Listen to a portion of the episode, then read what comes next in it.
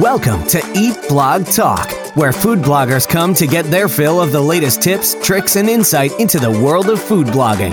If you feel that hunger for information, we'll provide you with the tools you need to add value to your blog, and we'll also ensure you're taking care of yourself because food blogging is a demanding job. Now, please welcome your host, Megan Porta. Food bloggers, hey, are you looking for new ways to make money as a blogger? If so, we have got your back. We have launched an ebook called Conversations on Monetization. Inside this resource, we take your favorite podcast episodes about monetization and we put them all in one easy, accessible package.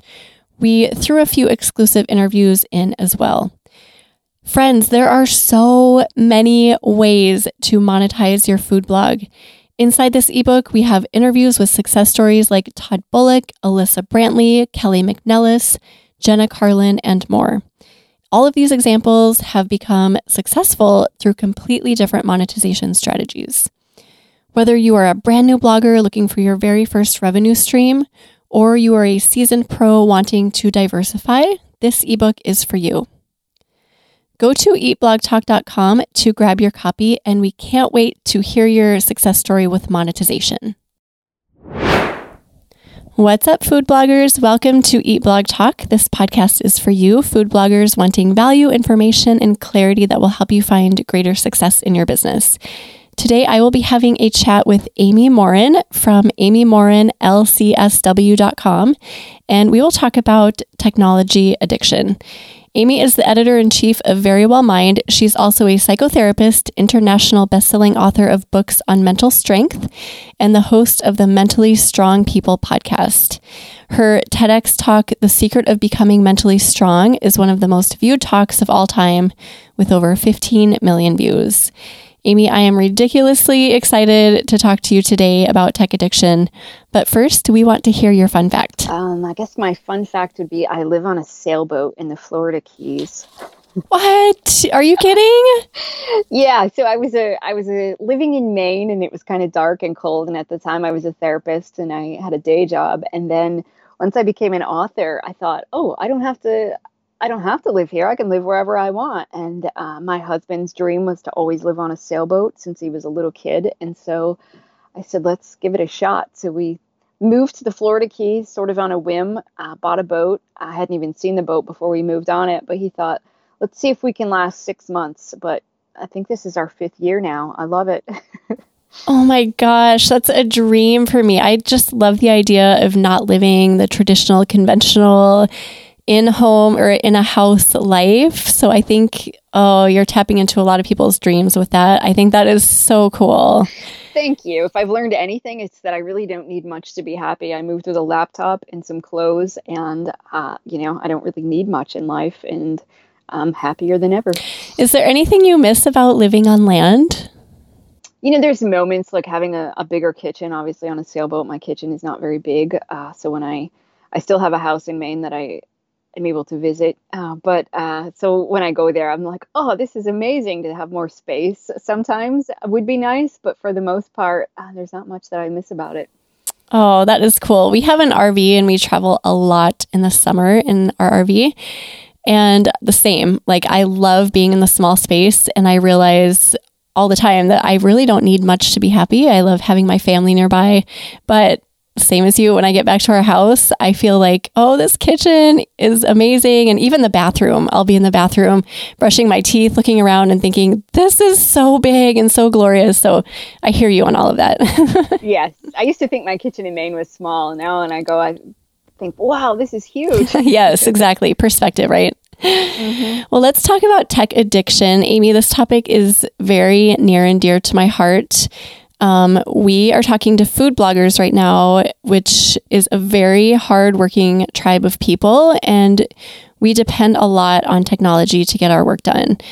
So, outside of, say, cooking and baking and f- photographing our food, most of the tasks that we do do require technology. And food bloggers are known to work a lot. We have a lot on our plates and we get a lot of stuff done. So, this can be a really scary equation if we're not careful. I recently came to terms with my own tech addiction this summer, this past summer. So it's a really fresh topic for me, and I feel really passionately about just enlightening other people, other entrepreneurs about the damage it can do because I've seen it myself in my own life and how it can just really easily and sneakily come into our lives. So I want to hear your thoughts because you are way more of an expert on this topic than I am. So give us your thoughts, Amy, on tech addiction it's something that especially for those of us who are self-employed it becomes really difficult to manage because we convince ourselves well i'm working this is good for me this is good for my business or i have to check my email because you never know when a business opportunity might come your way. But then it's never ending. It's the thought of oh i didn't post on instagram today or i didn't uh, i didn't respond to those emails. And our of course during the pandemic especially our work lives and our home lives everything just all blends together. There's really no separation. And you can quickly discover that you don't get a break from it. You'll be grocery shopping and you get a ding on your phone and you find yourself checking your email or responding to something, or you are trying to be at one of your kids' events and you're more concerned with what's going on with your phone, or maybe you, instead of having a conversation with your partner, you end up taking your phone out and it starts to interfere with life. That's when you know it's not about necessarily, you know, how often you check your email or how many hours you spend on the phone, but maybe it's more about uh, how many problems it causes in your life. And for a lot of people, it just kind of creeps in there where suddenly checking your phone all the time or sitting behind your laptop all the time makes it difficult to have a life outside of what you're doing. It starts to interfere with your relationships. It starts to become a, a problem because you can't enjoy anything in life because you're always checking your phone. And for me, it started as just a really small habit. Like you mentioned, you it's it's almost like it's boredom. It starts from boredom. I'm sitting waiting for my boys to get out of school, for example, so why not pull my phone out? Everybody else is on their phone. And before I know it, that's what I'm doing every time I'm waiting for something to happen. And then it's just like this ingrained habit like I'm waiting equals I have to pull my phone out. And then it sneaks in as this little habit, which I know you talk a lot about little habits too and how they can um, sink you or help you. How do you recommend countering that if you are standing in line waiting for something and you have that urge to pull out your phone and you see everybody else doing it? What are your recommendations for that? I think one is just become more mindful of how much we use our phones because, as you say, it becomes such an automatic habit that we just do it without even noticing. I mean, how many times have you ever, say, been on social media and you X out of the app like Facebook or Instagram? And then a second later, like, oh, I got to check Instagram because you almost don't even know that you were just in Instagram um, because it becomes such an ingrained habit and we're doing it so mindlessly. We're just scrolling, looking at something, and not even thinking about what we're doing. And so there are ways, you know, most of our smartphones these days can track how much time we spend in certain apps. For a lot of people, that's eye opening. At the end of the day, when you think, well, I wasn't really on social media that much, and then you discover you were on there for three hours, and you think, well, no way was I doing that. But so, you know, to just become more aware of it and, um, you know, even making your phone a little less accessible, put it in the other room. Uh, or you know bury it in your purse put it in a zipped part of your purse or in a pocket that isn't particularly easily accessible just so that you then become aware when you're reaching for it and to just pay more attention when you are in line at the grocery store when you're sitting in the waiting room of a doctor's office just look around and it's true everybody's staring at their phones or when you as soon as a plane lands everybody automatically takes out all their digital devices and just when you become more aware of your habits and other people's habits, you can then make a more conscious choice. Do I really need to look at that right now, or can I just be more mindful and enjoy the moment? It's hard though. That is not always easy, especially when it is a habit to actually look around and do things that don't require technology. But I can say when you do start doing that, that it feels so good, doesn't it? Like you start noticing people or you start noticing maybe something in the outdoors and it's just more inspiring. Looking at your phone is such a detriment, I think, when it's ingrained in you like that. And it just makes you feel gross. Like you mentioned, Amy, uh, yeah, I put Instagram down, and then two seconds later, you have this weird urge to pull it back up. Like, why? Why? Why do we need to do that? So, uh, another thing I do is taking alerts off my phone. I've taken almost every um, app off my phone that is social media. So I have Instagram on there for work, but I don't allow myself to go on unless it's a designated time during the day. I removed email from my phone. I've told our community about this before. Uh, in May of this year, at the end of quarantine, I was so burnt out and there was no reason for it. And I looked around my life and I realized that there was a problem. Like, there's no reason why I should be burnt out because I haven't been going anywhere. I don't have any new projects on my plate. So something needed to change. So I took email off my phone and I have not looked at email on my phone since then. And it that alone, that one act was life changing for me. I know that's like super dramatic, but it was that changed my life. I started sleeping better.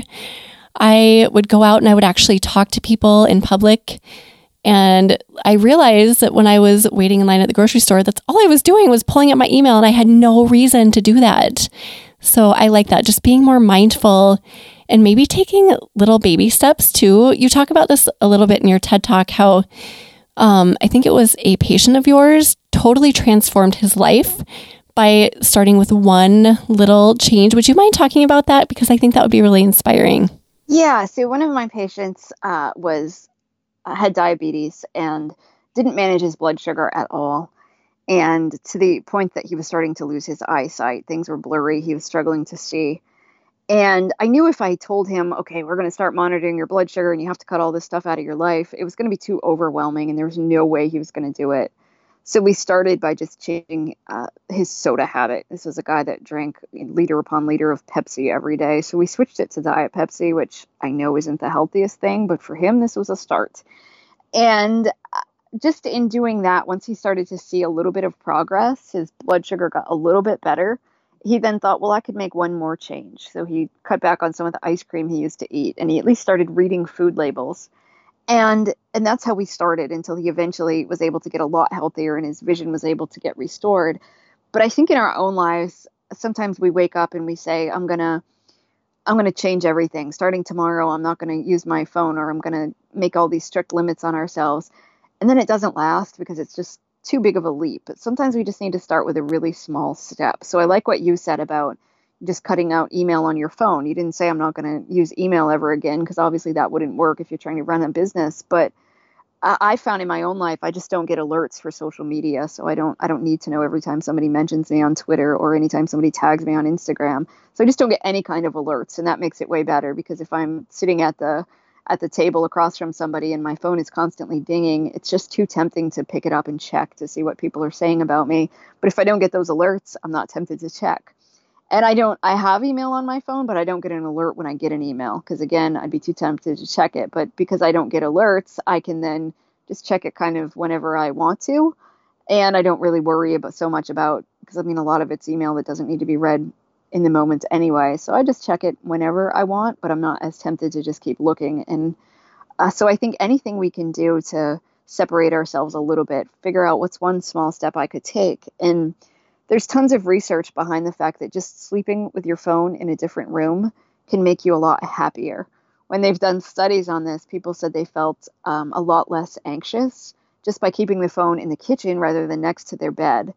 And when they found different habits before they fall asleep, instead of scrolling through social media in the last few minutes, they actually talk to their spouse or they read a book. And that makes them feel a lot better so I think any little changes we can make like that, uh, and any that we want to experiment with, you might find one and you think, well, that didn't really work. We'll try something else, and just keep looking for things that, and notice how it affects your mood, how it affects your life, whether it enhances your life.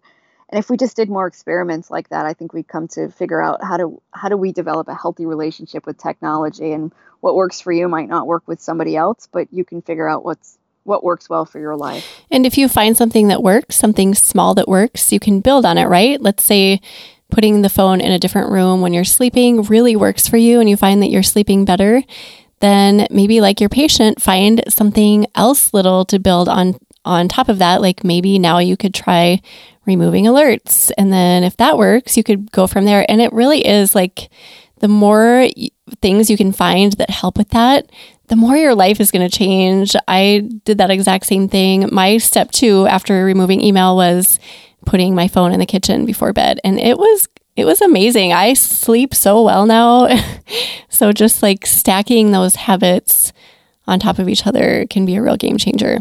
Right. I think too often we minimize. We think, well, that's not a big enough change, so it won't do any good. But that's all it takes sometimes is just a little change or two to really motivate us and to get the ball rolling so that we then feel more motivated to create even bigger changes. Yeah, totally agree. So, mental strength is something you talk about in your TED Talk, and which, by the way, if you guys listening need to go listen, watch that TED Talk, it's amazing. We will link to it on your show notes, Amy.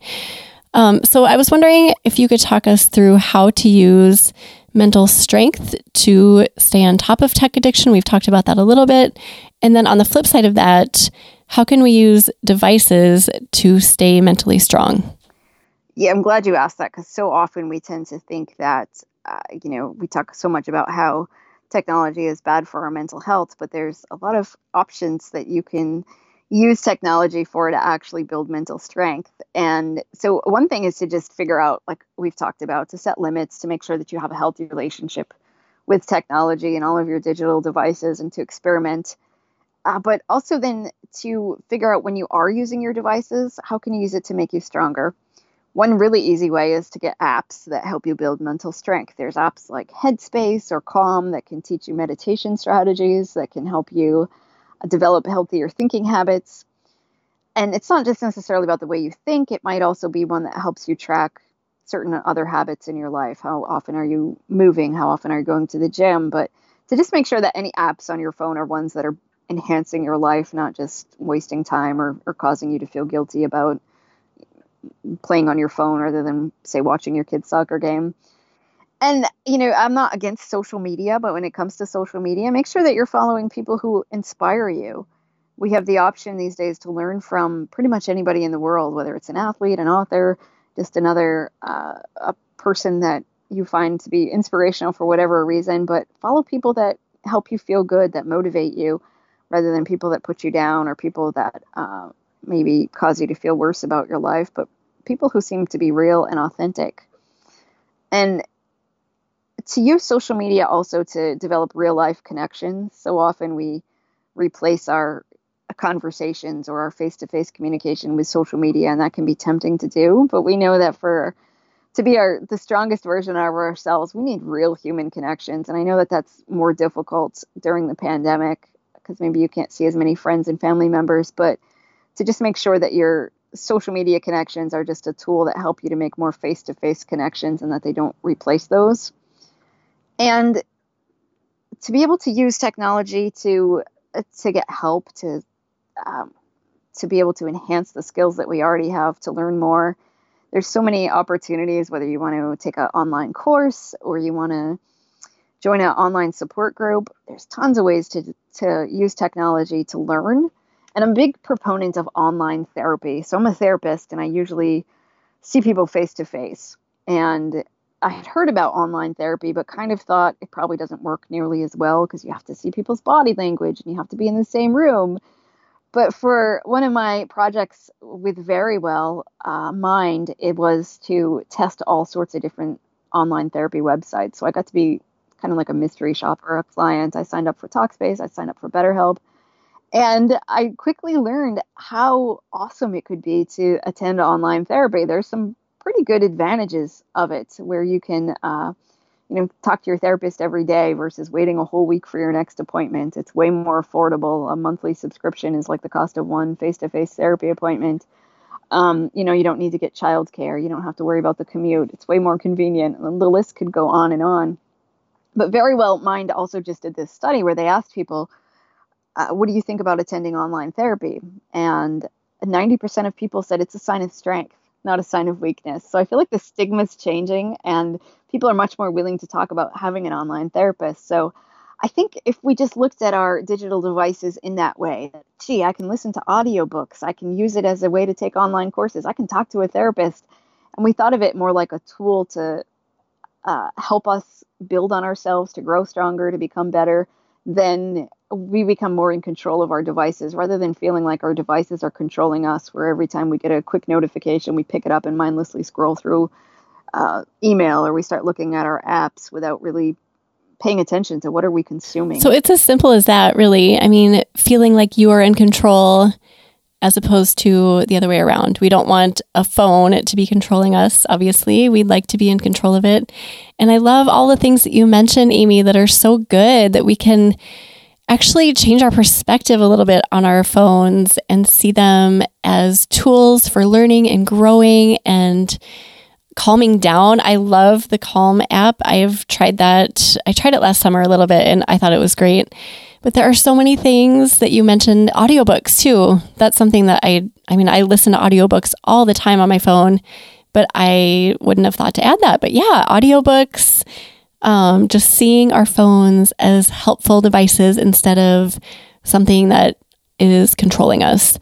Yeah, I was just going to say that shift in attitude about okay, how do I use how do I use my digital devices to enhance my life versus feeling like like they're you know taking something away from us because I think so many people get resentful. They think, gosh, you know, this is social media is bad for my mental health yet i can't stop using it. But just be more proactive about how you choose to use your digital devices and you can definitely turn it into a tool that's good for you. I think if you're on your phone and you're feeling awful about something whether you're comparing yourself to somebody on social media or whatever it might be that's probably a sign that whatever you're doing is not productive or good for you. So maybe counter that with a, an app that makes you feel calm or an audiobook that inspires you or something. But what are some other ways to counter that? We've talked a little bit about that, like just starting small, being mindful. Do you have anything else? Yeah, I think, uh, you know, I guess the biggest things is to just say, like, when you are using your phone, is this helping me get toward my goal or not? And to know how is it affecting your relationships? I hear from so many people who are, say, you know, I want to talk to my partner, but my partner always has their phone in front of their face and to just be more aware of the attention that we're giving other people. And you know, when you hear a notification go off and your phone's in your purse or it's in your pocket or it's sitting next to you, and it's so tempting to pick it up.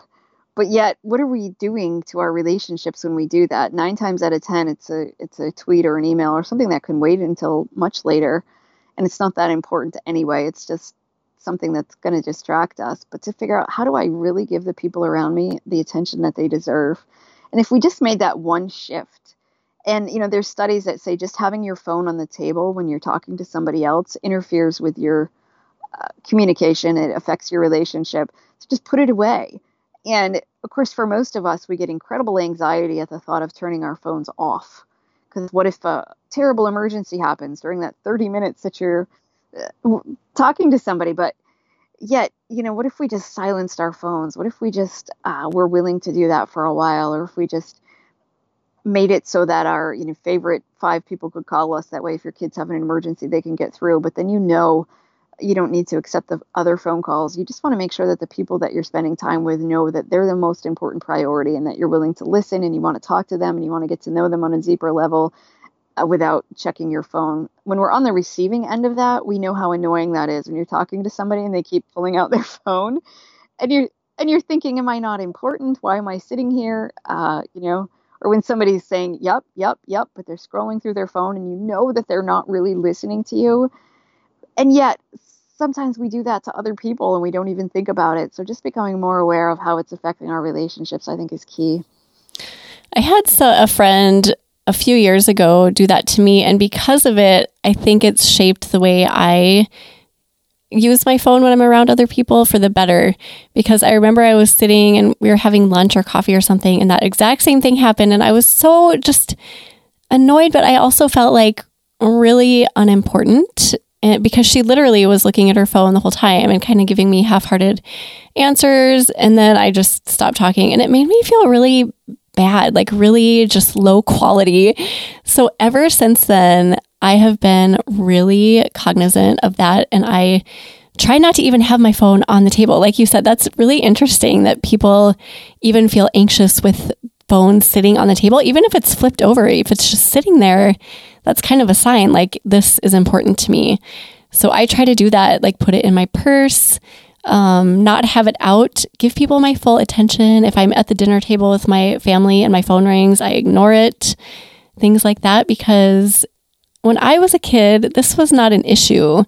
Phones were not a distraction computers were not a distraction. So I always got the full attention of my parents. And I want my kids to feel that from me too, and the people in my life, my friends, my husband.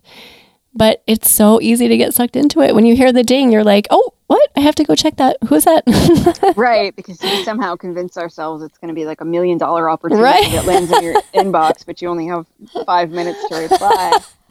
And like you say, we have this idea that if somehow if you flip your phone over when you're talking to somebody, that that makes it better, which is, you know, obviously a, distor- a distorted way of thinking too. And bringing up the the issue with your kids, I think it's so important for families to set rules about digital devices because we're teaching kids how to have their own relationship with technology.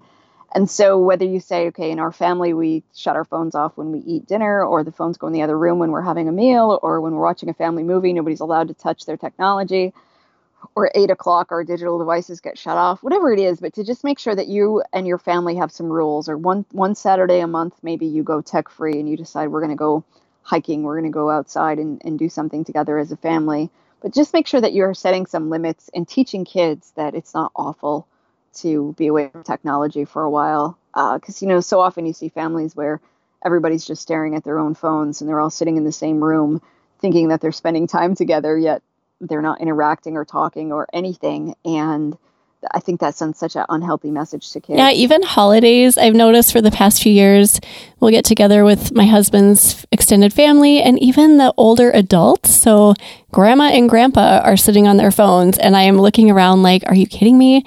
So, every time we host, I always have this idea, but we've never actually followed through. I want to have everyone just put their cell phones aside. Like, that's our house rule. If you want to eat here, you have to put your cell phone aside and that way we actually interact. But I know, especially the teenagers in the bunch would not like that at all. So I actually haven't followed through with it. But I want to because when you look around at a Thanksgiving after dinner time when people are usually talking and interacting, they're on their phones. Like 95% of the people are. And it's so sad to me. Right. Instead of enjoying our own family, we're scrolling through Instagram looking at what other families are doing. I know, right? exactly. There's a strange, ironic twist to it. So I think when we can set those rules, say, no, we're actually going to be in the moment and we're not just going to be, you know, posing for a photo to look great on Instagram. We're actually going to enjoy each other's company. Uh, that can just set the tone and change change the dynamics a lot. I refuse to get my boys' phones. So we have a 10 year old and a 13 year old and they're actually not too bad. They don't ask often, but every once in a while they will say, Mom, you realize we're the only kids in school who don't have phones. And I just think, good. That's awesome. That is, you're different in a good way because I am terrified about what it will do to them because I see the other kids in our family and what it does to them and how they're slaves to their phones. And I feel like I can't even handle a cell phone. So, how can I expect a 10 and 12 year old or 13 year old to handle a cell phone? I'm holding off as long as I can for that reason. I just want them to love life like I did when I was a kid. I didn't have this as an issue. I want them to enjoy real moments. I think that's wise. There's so many parents that feel pressure to, you know, let their nine year old get Instagram or to uh, let their kids sleep with their phones in their room. And, you know, I see a lot of kids in my therapy office, and some of them struggle with sleeping because their friends are texting them at two in the morning and they feel pressure to reply because otherwise you're not the cool kid if you're not replying at two in the morning. And I think, oh, the problems that these kids have because of their phones. And I'm not against kids having phones, but I think if we're going to give them phones, we need to make sure that they have the tools, the guidance. We need to set restrictions on it so that they can develop much healthier relationships with technology. I so agree with that. Um, okay, well, obviously, I'm very passionate about this. I really enjoy talking about this with you. Is there anything else we could talk about? Just speaking directly to food bloggers who are always on tech. We've given them a lot of good ideas about ways to proactively use phones for good, um, ways to get started with recognizing if it's an issue and how to counter that. Is there anything else you feel like we should touch on? You know, I think just carving out time where you aren't using your technology. Uh, there's a lot of research too about just doing a digital detox and what that can do for you, and how sometimes just taking a break from our devices helps us to form better connections with people there's a study where they took kids and they uh, took one group of kids and they sent them away to summer camp where they didn't have access to their digital devices, and the other group uh, just continued as normal, which the average kid these days is on their uh, it's getting like between seven and nine hours of screen time a day, and that's without the that's without the pandemic. Obviously, kids that are remote learning now get way more than that. But what they found was, you know, before the kids went to summer camp, they took all the kids and they asked them, like, how do you think this person feels? They put them in situations where they had to guess the other person's emotions. Well, they found that the kids who went to summer camp just for two weeks without their digital devices did way better when they came back. It was like being without their technology and without trying to, you know, look at emojis all the time. Instead, they were reading real people's faces. They got way better at it. And so I think, I think for adults too, that if we all just took a break, again, one Saturday a month, maybe you decide you're going to unplug, or maybe every Saturday and you're not going to turn your stuff on until noon, or you give yourself a break on Sundays, whatever it is, just have some areas of your life that you guard and you decide this is a tech free time, a tech free zone. We're not going to worry about it. And that can make a big difference. And just noticing how that affects your mental health when you do something like that. I know some people go to a remote cabin in the woods where they know they don't even have access to technology sometimes because then they won't be tempted to use it. And they'll say, I feel so much better. And yet, most of us know that on the surface, like, I'll feel better if I don't do that. But at the same time, you know, we're looking for that quick fix. So we can't, sometimes we just feel like we can't help ourselves. But if you start carving that into your life a little more, you can recognize, gee, when I go four hours without looking at my phone, I feel better. And then you're inspired to do it even more. And stack those habits on top of each other like you're patient, right? And make one small change and then maybe another. And then before you know it, you're sleeping better, you're more productive, you're more, you're more creative. I just feel like there are so many benefits that can come from this if you if you are aware of how it is affecting you, like you said, Amy. This has been really great. So, thank you so much for taking the time for this today. I think this is a really valuable topic, and um, I've just loved everything that you've said. So, thank you so much. Well, you're welcome. It's a pleasure to talk about this. And I like to ask all my guests before we say goodbye whether they have either a favorite quote or words of inspiration to share guess my favorite thing to share with people is the fact that you're stronger than you think. And as a therapist, I do cognitive behavioral therapy, which means I talk to people about how to change their mindset.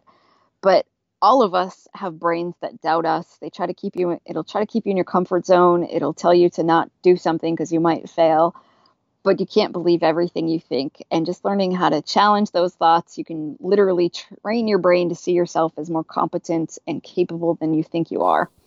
Wow, wise words. That's such a great way to end. And again, go to Amy's show notes to watch her TED Talk. It's amazing and so inspiring. You can find her show notes at eatblogtalk.com forward slash Amy Morin. Amy, tell my listeners the best place they can find you online. So my website is Amy Morin, LCSW, is in licensed clinical social worker.com. And there's information on there about my books and other resources about building mental strength. Awesome. Well, thanks again so much for being here, Amy, and thank you for listening today, food bloggers. I will see you next time. We're glad you could join us on this episode of Eat Blog Talk. For more resources based on today's discussion, as well as show notes and an opportunity to be on a future episode of the show, be sure to head to eatblogtalk.com. If you feel that hunger for information, we'll be here to feed you on Eat Blog Talk.